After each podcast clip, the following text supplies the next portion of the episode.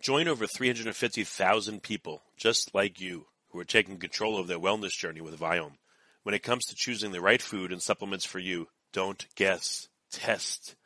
With Viome's Health Intelligence Test, you get over 30 health insights based on your unique biology and your gut microbiome. You also receive personalized food recommendations and precision supplements formulated literally just for you. Use code GENIUS to get an extra $20 off a health intelligence test. Visit Viome.com to shop now. Forget frequently asked questions. Common sense, common knowledge, or Google. How about advice from a real genius? 95% of people in any profession are good enough to be qualified and licensed. 5% Go above and beyond. they become very good at what they do, but only 0.1%. are real geniuses. Richard Jacobs has made it his life's mission to find them for you. He hunts down and interviews geniuses in every field. Sleep science, cancer, stem cells, ketogenic diets, and more. Here come the geniuses. This is the Finding Genius Podcast. With Richard Jacobs. Before we get started, I have a quick favor. I've been self-funding the Finding Genius podcast for five years now. I've done over 3,000 episodes. And as you can see on YouTube, we're up over a million views on the channel, which is fantastic. The next thing I really want to push on is to get up to 10,000 subscribers. Because once we do, we'll be able to put a donate button and uh, we'll be able to solicit donations uh, to help keep the podcast running and to also get the Finding Genius Foundation moving along. We have a big project studying anxiety, depression, and PTSD, and working on a product to help people overcome these problems uh, because I've seen them explode recently after the uh, you know the last two years of the whole virus situation. So if you would please subscribe to the podcast, that would help us tremendously. Give us a thumbs up, and check in the description for buy me a coffee. It's about five bucks. If you could buy me a coffee, I'd really appreciate it. It would help keep the channel going, and I love coffee. Thank you. Hello, this is Richard Jacobs with the Finding Genius podcast, now part of the Finding Genius Foundation. I have a returning guest, uh, Brendon Coventry. He's an associate professor of surgery in Adelaide, uh, South Australia. Uh, we're going to talk about a uh, vaccine, actually from melanoma, that he's been working on and researching. So, Brendon, welcome back. How are you doing? Yeah, thanks a lot, Richard.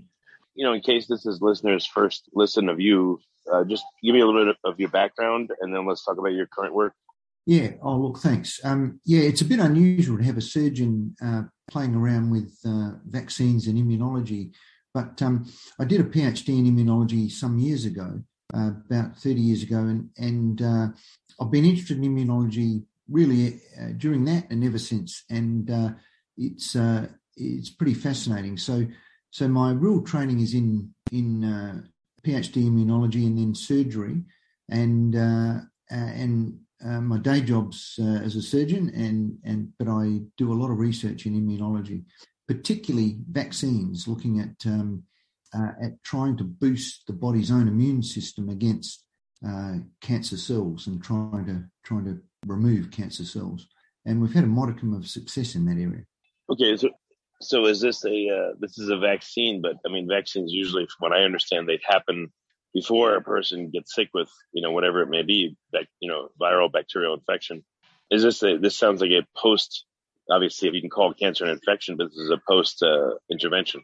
It seems like. So Yeah, is it absolutely. is it proper to call it a vaccine or a treatment? Yeah, yeah, absolutely. You, you, you've really hit on it there, Richard, in that you're right.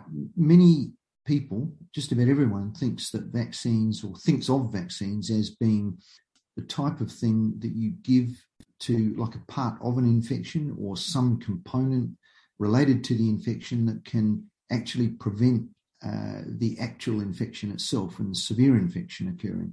And that's kind of what we're trying to do with COVID. We're trying to do with measles, uh, polio, and many other uh, diseases that we get vaccinated against.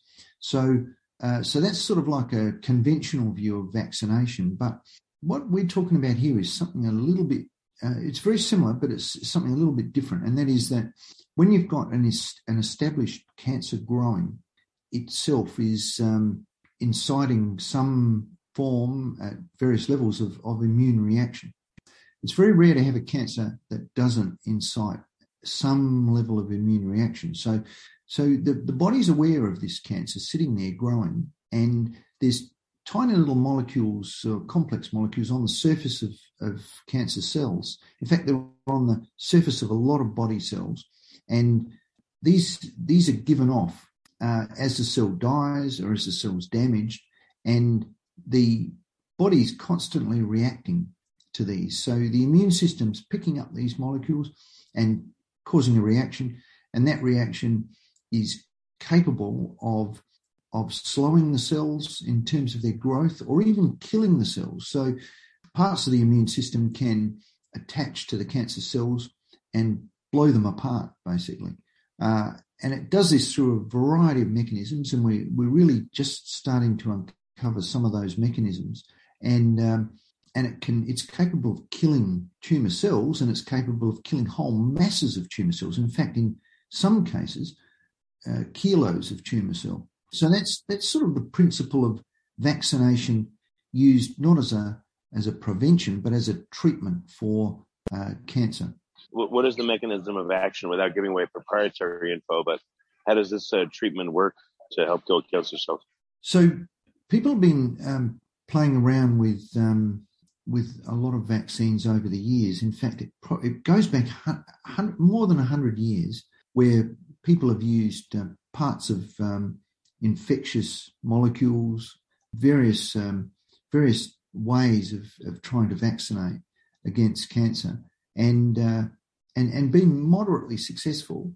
Uh, and then there's some ways that that should work that don't seem to be very effective at all, and that's kind of uh, coloured a lot of people's views of vaccines as as a possible form of cancer treatment. So there were a lot of trials done around the 1950s, for example, uh, 60s, 70s, and into the 1980s. And and what they did was to try and use um, cancer cells that had been immobilized in some way, irradiated, uh, for example, uh, and they could be injected into other patients. So cancers from one patient irradiated to stop them dividing or causing any trouble could be uh, injected into other patients. And, and so there was a lot of work done there. There was cells that were split apart, and I'll talk a bit more about that in a minute because that's that's turning out to be one of the most important ways. Um, so cells could be split apart and they could be used uh, to to create vaccines either from the patient's own cancer or from someone else's cancer, and that could be used as a as a vaccine uh, to try and treat the cancer. And and then um, the thought was that maybe if there's a component of these, um, some tiny little molecule, then maybe we could strip out that molecule and we could refine it and then use those molecules as a much more specific way of treating. And it turns out that that the more simple you make the vaccine, so if you do strip out these molecules and use them to vaccinate, it, it seems to become less effective. There's some problem with with actually simplification. So you would have thought that maybe if it was purer and closer to to the sort of thing that was causing the reaction, then maybe it should be better. But that's not the way it's it's working out. So so vaccination is uh, the mechanism that that is working here is is it's never been particularly clear. And I think this is another thing that's coloured people's views of things. You know, it's nice to have a a simple drug molecule that you, you think is working a certain way. And believe it or not, we're finding out that a lot of them aren't working that way. They're actually working different ways to the ways that they were actually registered for. And, uh, or they have some extra effects, say. So, uh, so we, in terms of the mechanism of action, we, we're still unpicking that. We're still trying to work it out. You, I mean, what do you observe under? I mean, are you able to observe any any action under light microscope in a petri dish or anything? Thing, or can you use an oh, organoid um, model of, of this cancer? Like you must be able yeah, to see some yeah, kind so, of action. Yeah, you can. So the sort of action that you see is is a, a, an incitement, if you like, or a boosting of the immune system reaction. So you can you can measure that by looking at the activity of cells that come from the white cells that come from the blood, and they can be activated. Um, so you can measure um, various levels. It's it's not easy to measure terribly much in the immune system that's really reliable, but but you can measure things that change as a result of this vaccination process occurring. For example, um, you know, with our, a lot of our um, vaccines that we're talking about recently with COVID and other things, um, you can measure antibody responses, and with just just like that, you can measure antibody responses to vaccines against cancers as well. So you can measure things to do with the cells, the cellular responses, and you can measure things to do with the release of chemicals like antibodies, uh, which is the humoral responses.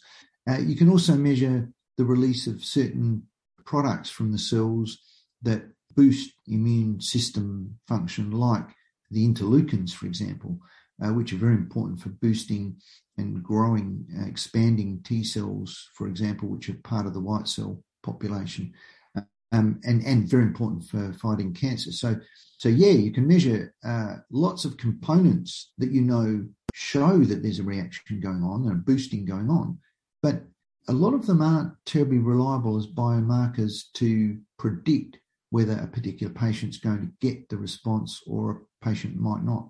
Um, so it's, it's, it's a little bit fuzzy around the edges, if you like, and we we it's not as if you're measuring something in the blood uh, like an, an, an element like um, lithium or glucose or something like that in the blood, and you can say, look, uh, this is going up. This shows a definite change. A lot of the immune system measurements are a little bit uh, less clear than that, and and so you you, you have trouble really showing exactly why uh, immune responses are occurring effectively in some people, uh, but not effectively in others. You can see it. How do you characterize the immune response? It's you know the generic words immune response don't, don't really tell me specifically what's happening. Like what is happening? So so the the way we know it's working, for example, is that the tumor is regressing and in some cases completely disappearing. So we've got really good evidence. We've got a number of patients that are alive um, from anywhere between you know 15 and, and 22 years that have been vaccinated. Uh, so against their cancer. So the cancer is busy growing, and you come along with your vaccine and you inject, and it usually requires a number of different um, vaccinations over a, a, period of time, and uh, and the, the tumor just disappears. It just goes. So that clearly the vaccine has caused or incited something that is been going on in the patient, maybe at a lower level, maybe partly switched off and not activated uh, terribly effectively. And, and it turns this around and, and activates it effectively so that it can cause the immune response to effectively uh, uh, injure the tumor and remove it. So you can see the clinical responses, and you know that, uh, that this is something that's occurred through the immune system. The immune system's a mediator here, but trying to actually measure the exact components that are going up and going down uh, that are causing the response is a bit more problematic. And and this is there's yeah, a lot of work going on. But how would you have developed this or contemplated in the first place if there was no proposed mechanism of action? Well, I mean, how, how do we contemplate or propose most things? Uh, a lot of a lot of our scientific discoveries and things that end up as treatments are just totally serendipitous. So we we might observe something. So, for example, when when you give a treatment that that um, damages a cancer, for example, radiation treatment or chemotherapy, cytotoxic chemotherapy, um, you can you can actually observe the damage.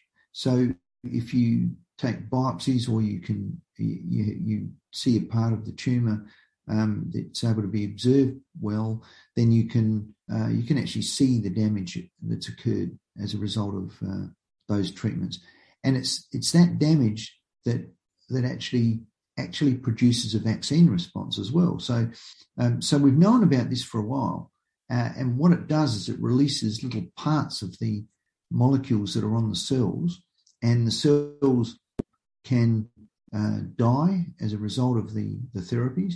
And it's and and they actually you get a double whammy. So not only is the cells killed, but the cells release products, and those products actually act to vaccinate the patient because vaccinations are a natural, continuous process that's going on all the time in all of us and it's it's just completely under the radar. It's very hard to measure, It's very hard to see.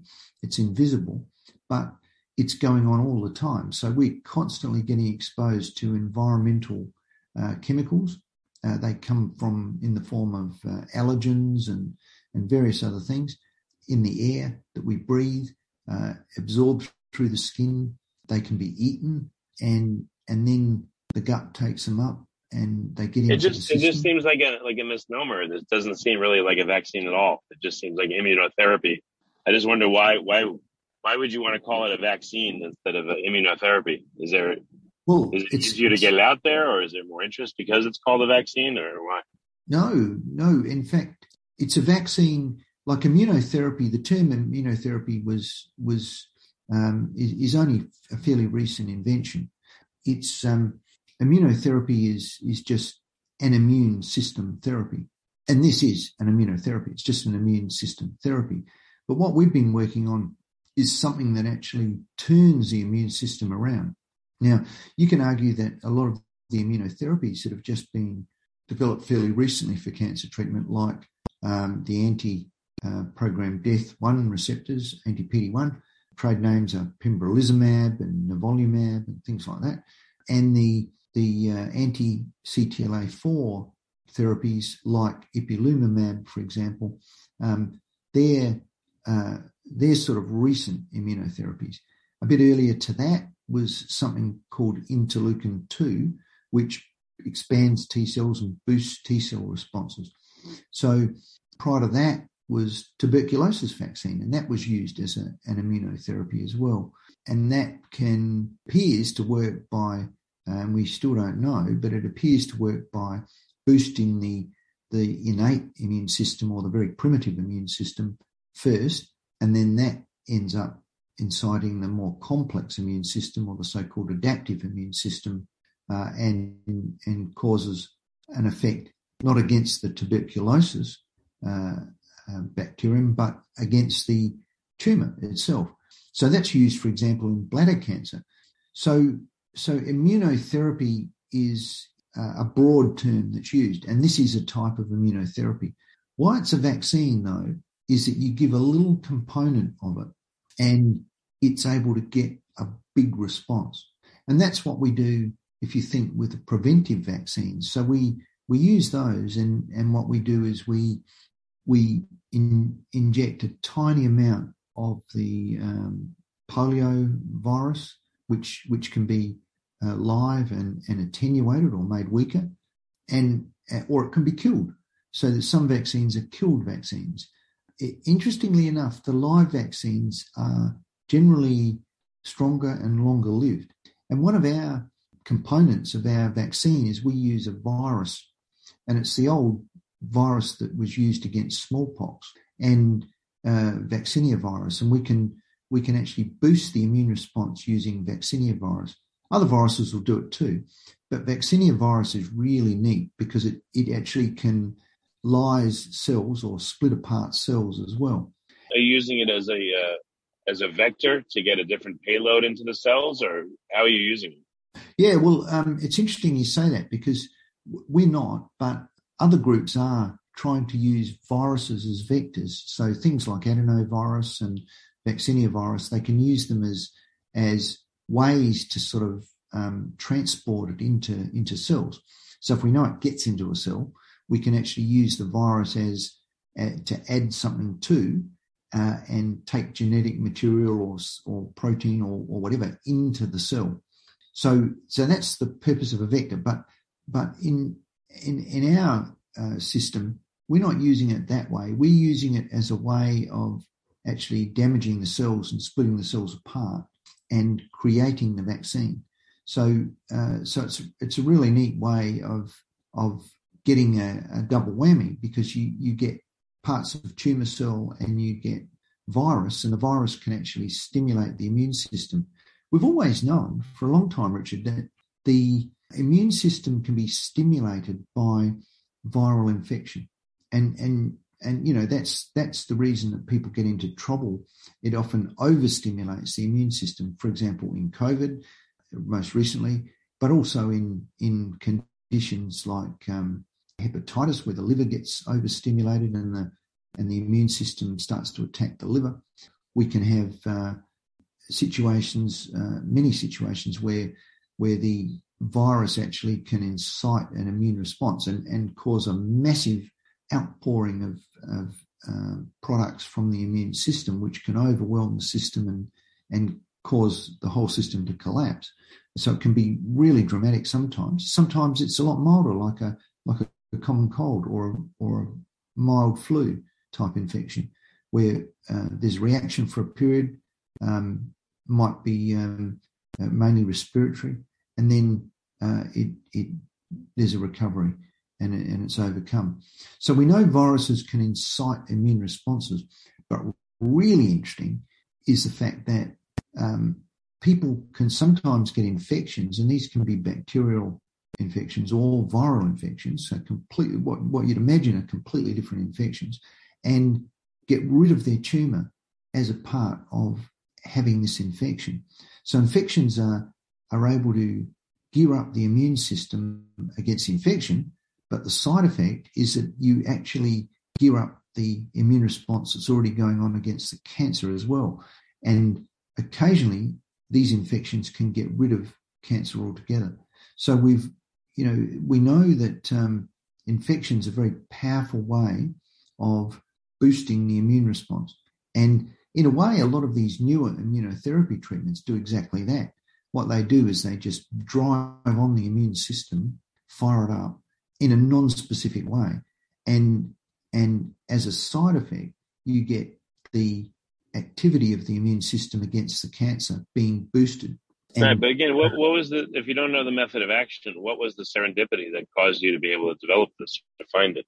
There's got to be some way. It wasn't just random. No, no, absolutely. And, and so, so there was a, there was a lot of work going on um, in, in around the 1950s when the people started to get interested in maybe you could use cancer to vaccinate against cancer.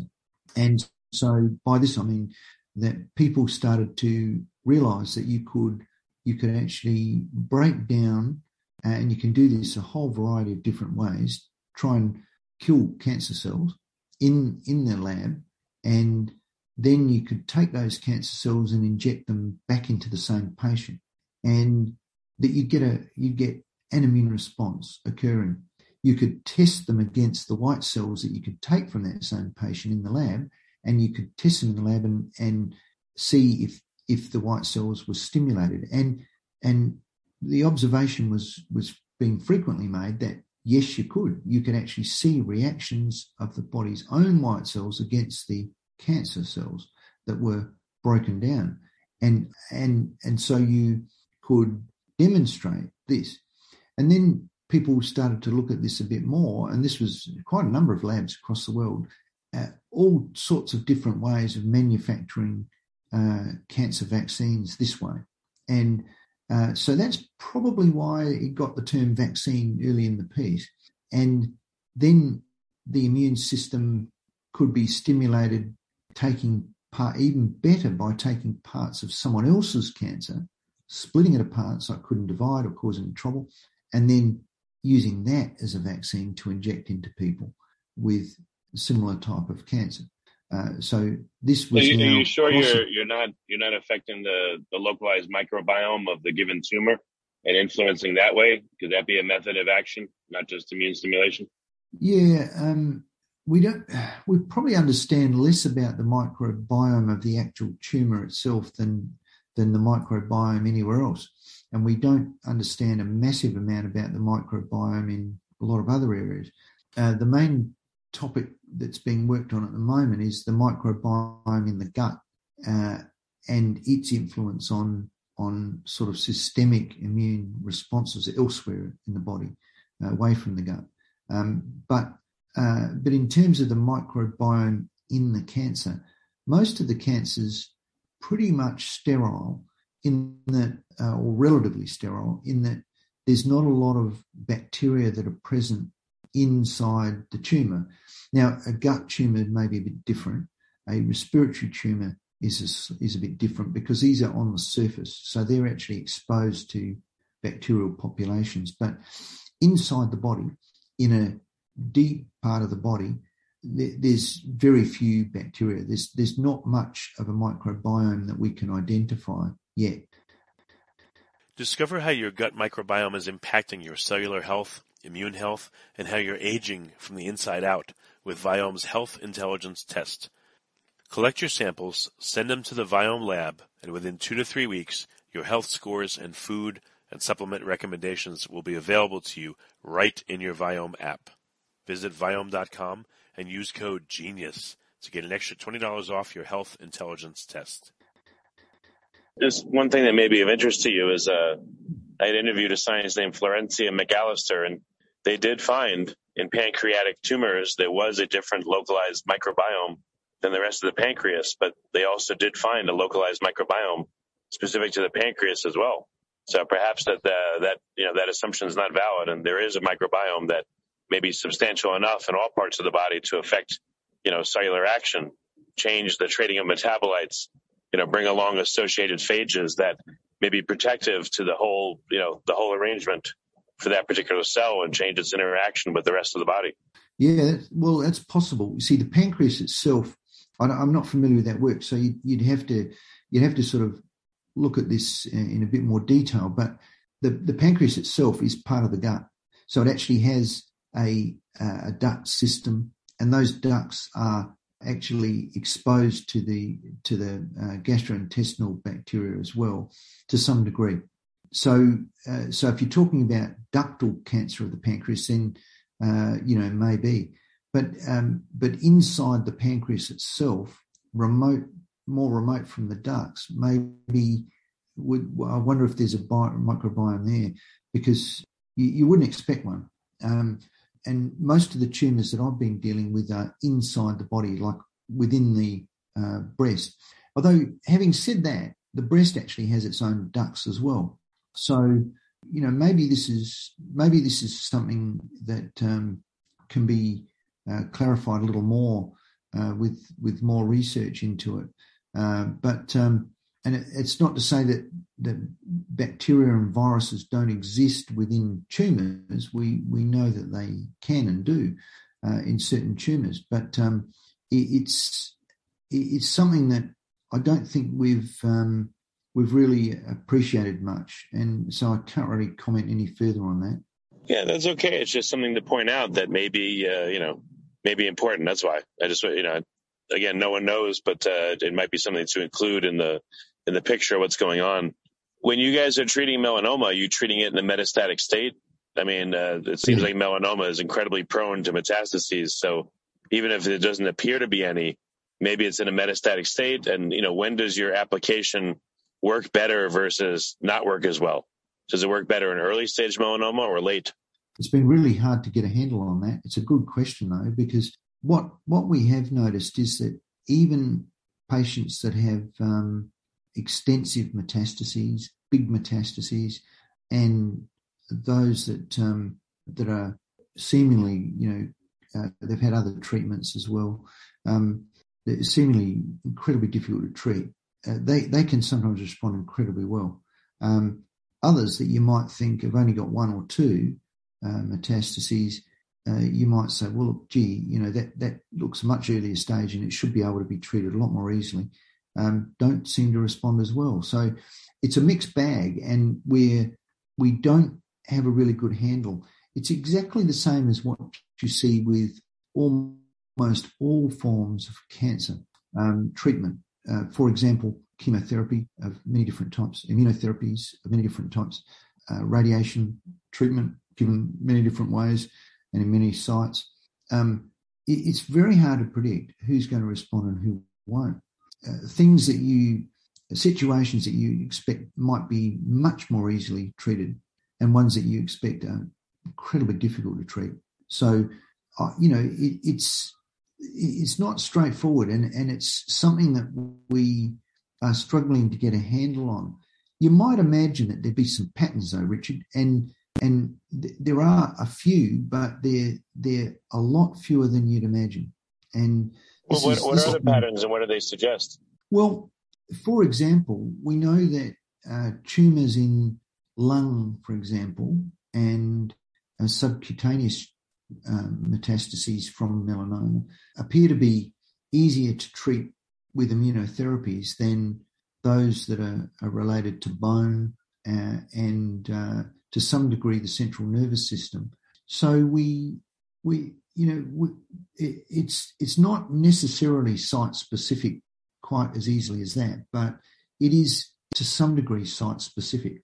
So there's been a, a fair bit of work with this, and and with and it really goes back to your question about uh, the microbiome in a way, because um, there's a group in Canada that have been looking at different bacteria that are present in different locations in the body. So, for example, the lung and the skin, uh, just two examples, um, have a different uh, microbiome mix. And so their argument is that if you use a vaccine that can uh, that can boost the immune system, um, you've you really need to adjust for this difference in the microbiome, and you you might choose one type of bacteria for treating lung and another type of bacteria uh, or a variation of it for treating skin metastases. So, so this is, or even primaries in those locations. So, so this is, uh, there's some fascinating information that we've got that might have relevance, but it, it's it's been pretty hard joining the dots here, and uh, and and this lack of pattern between the different treatments is has been incredibly frustrating, and it's hard to see why there's not more of a pattern that, that's emerged because you'd expect perhaps that um, intuitively that that there might be some more common ground than we're finding. It's it's more haphazard than we'd been expecting, and the answer, the, the reason for that is could lie in the fact that when tumours grow, they don't, they don't grow as a single like a like a tissue. They grow as tissues grow as, as uniform groups of cells. In cancers, they, they tend to develop genetic mutations and end up as a uh, as a whole lot of different clones, so that they're not actually one thing. When we look at them from the outside as a mass, we we imagine them as as one entity, uh, like a tissue, say, but they're not quite like that. They they they have a lot of heterogeneity in them genetically and, and also in the protein structure as well. So this may explain why we get this sort of mixed picture and parts of the tumor can can actually respond to treatment and the other parts might not uh, and might yeah i know i know tumors are very heterogeneous right so i understand tumors are very heterogeneous so are you able to observe that this treatment affects the outer part of the tumor, the inner part? Does it make it into a Swiss cheese and the whole thing dies, or like what happens? No, it, it see the interesting thing is that when you get when when you see the spectacular responses, you get complete regression. It all goes, the whole lot goes. Um, we've we've had kilos of tumor just disappear as a result of this vaccination immunotherapy approach. So so when the immune system's turned on, it's turned on in a really big and effective way. And and this is this is probably our our biggest glimpse into to the to the actual mechanisms that we can ultimately will ultimately find and will ultimately be able to use in, in therapeutics for, for cancer. You know, the window is just a little bit open and we can see a tiny view through it, but we can't see the whole picture yet. And one of the things that that um, you know it's very exciting because we we actually know that there is there are treatments there. We know how to make it. We know we can make it effective in some situations, but we don't exactly know how to make it effective in more situations. And that's really the topic that we're drilling down on now, you know, to try and see if we can, we know we can get these responses. We know they're long term.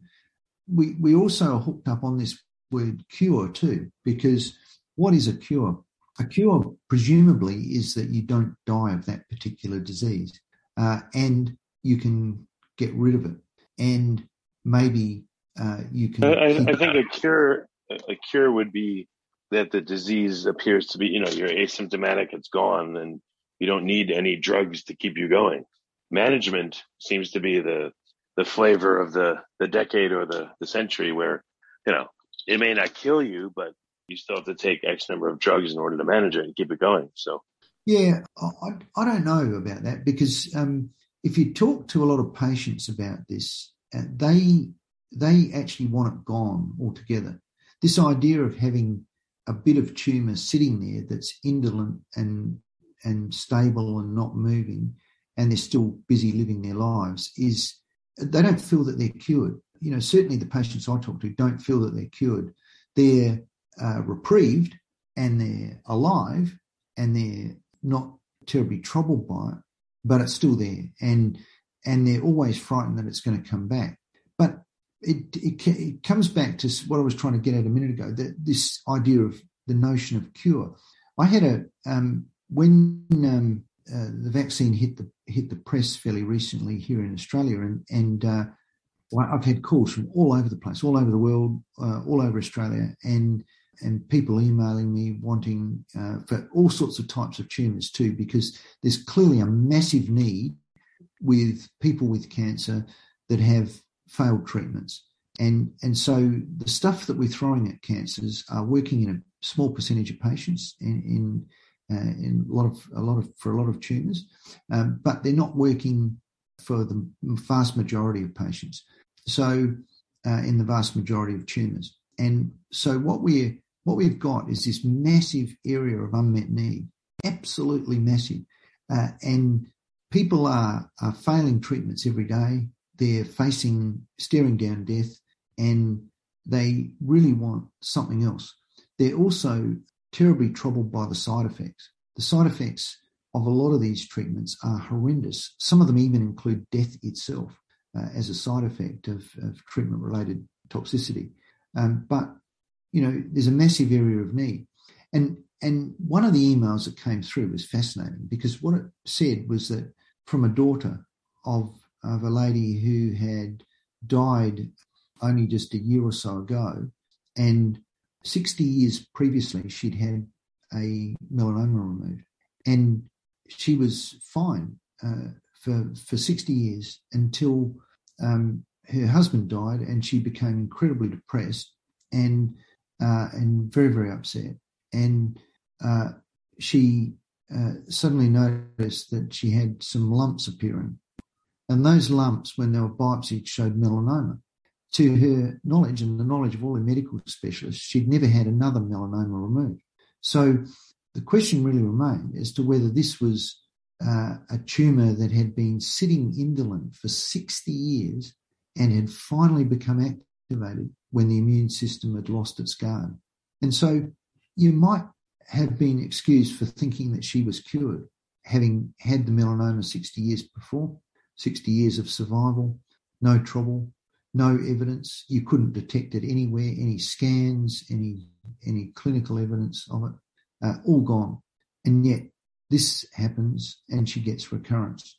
So um, so it is interesting that, that we may be assuming that all tumour has gone, every single cell, and maybe in some cases it has.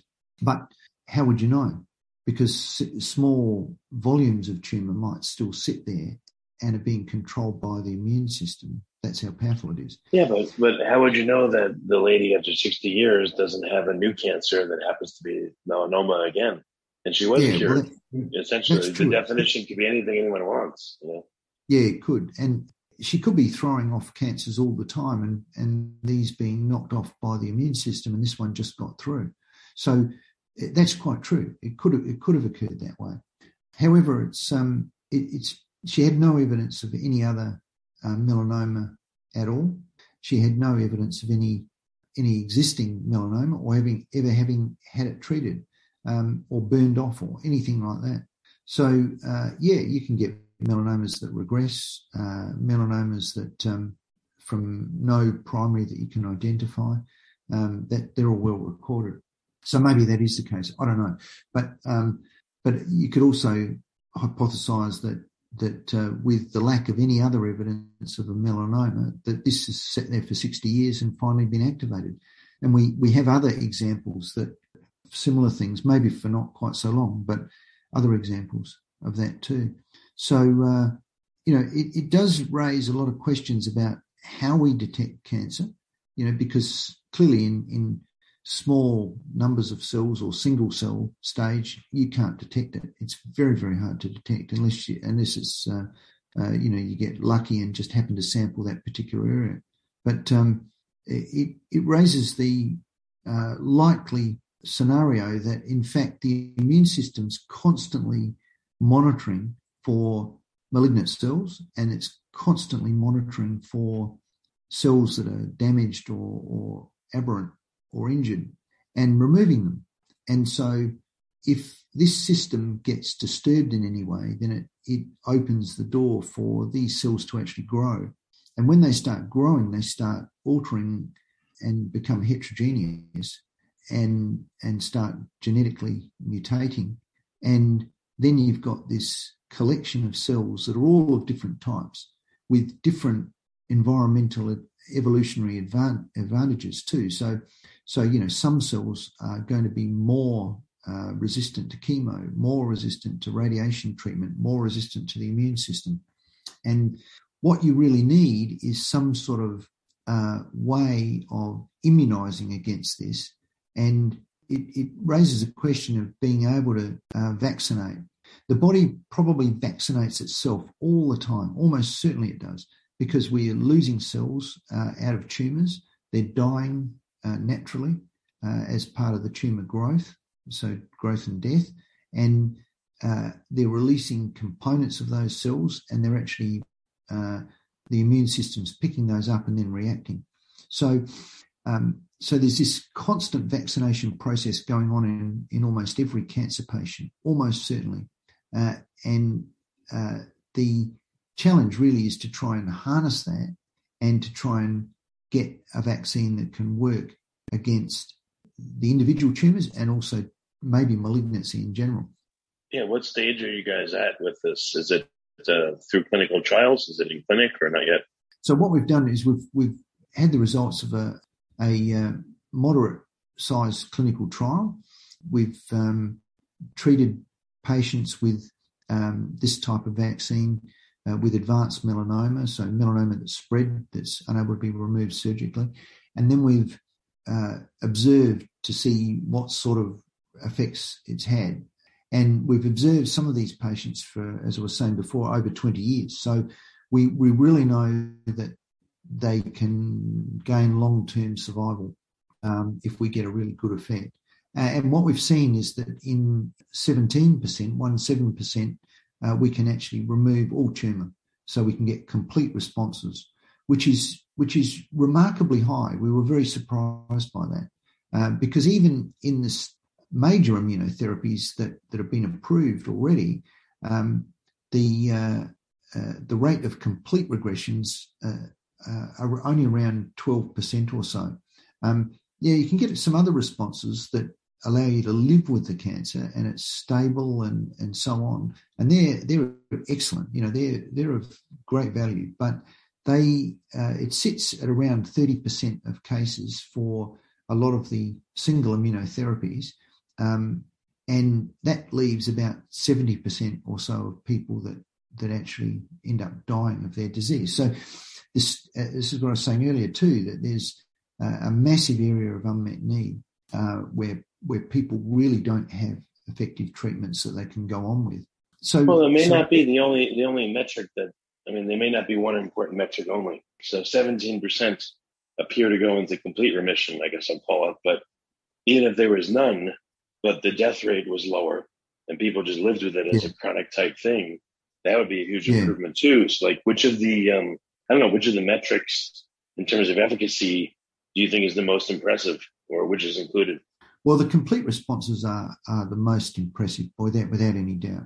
Um, if you get rid of all tumour, then that's spectacular. And it's, um, it's something that I think should be the goal in that patients really, you know, desire that. And, and I think that, uh, that sure, you know, you can get what we were able to generate too was was a whole range of partial responses, which which sat at um, around the uh, 20, uh, just over 20% mark, and where part of the tumor reduced in size and and you could you could actually get uh, partial regression, but not complete. And then we had um, another uh, percentage which pushed it up to the the total. Uh, these were stable responses where the, the tumor just wouldn't grow; it just stayed put, uh, which is effective too, and in a clinical sense. And so we we had uh, seventy eight percent of our patients had some form of clinically useful response. So that is the complete responses added to the partial responses added to the stable disease, which is which is reasonably high, which shows that this type of technique is it's possible to actually make it quite effective in the uh, in the repertoire of treatment melanoma and and possibly other cancers because we we now know that other cancers um, demonstrate similar sorts of molecules on their surface, similar types of molecules that their immune systems react to. So um, patients' immune, immune systems react to. So you can uh, you can actually have some activity of similar types of vaccines in, in other cancer types, I'm sure. We're yet to show that in a clinical trial. So our clinical trials have been restricted to metastatic melanoma, but we've got some some other evidence that that it might uh, well work in other cancers, other cancer types. Well, excellent. So, Brendon, where can people keep tabs on this um, so that the moment that it's available or they can so, sign up for a clinical trial, they can do that?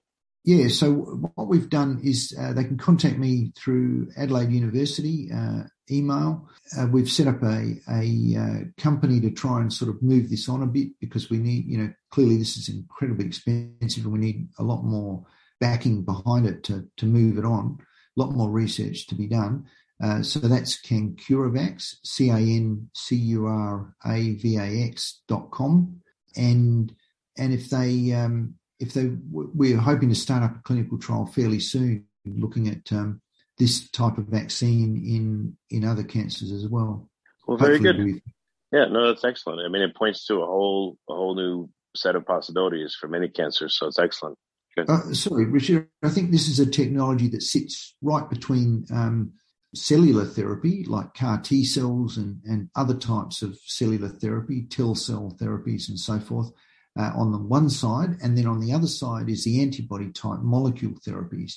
So this sits right in the centre. This this type of um, cell lysate type therapy. Uh, it's it's got its roots, you know, quite a number of decades ago, but the technology has never been properly explored. So this is what we're doing at the moment. Excellent, very good. Well, Brendon, thank you for coming again on the podcast, and uh, you know it's good to have you in at least every uh, six months for updates on this exciting stuff. Very, very important. So, thank you. Thanks, Richard. Don't forget, before you go, use code GENIUS at Viome.com for an additional $20 off your health intelligence test and get started on your health journey with the right foods, supplements, and probiotics and prebiotics for your unique biology. Get a deeper look within with Viome's health intelligence test. Viome, you decoded. You've been listening to the Finding Genius podcast with Richard Jacobs. If you like what you hear, be sure to review and subscribe to the Finding Genius podcast on iTunes or wherever you listen to podcasts. And want to be smarter than everybody else? Become a premium member at findinggeniuspodcast.com. This podcast is for information only. No advice of any kind is being given. Any action you take or don't take as a result of listening is your sole responsibility. Consult professionals when advice is needed.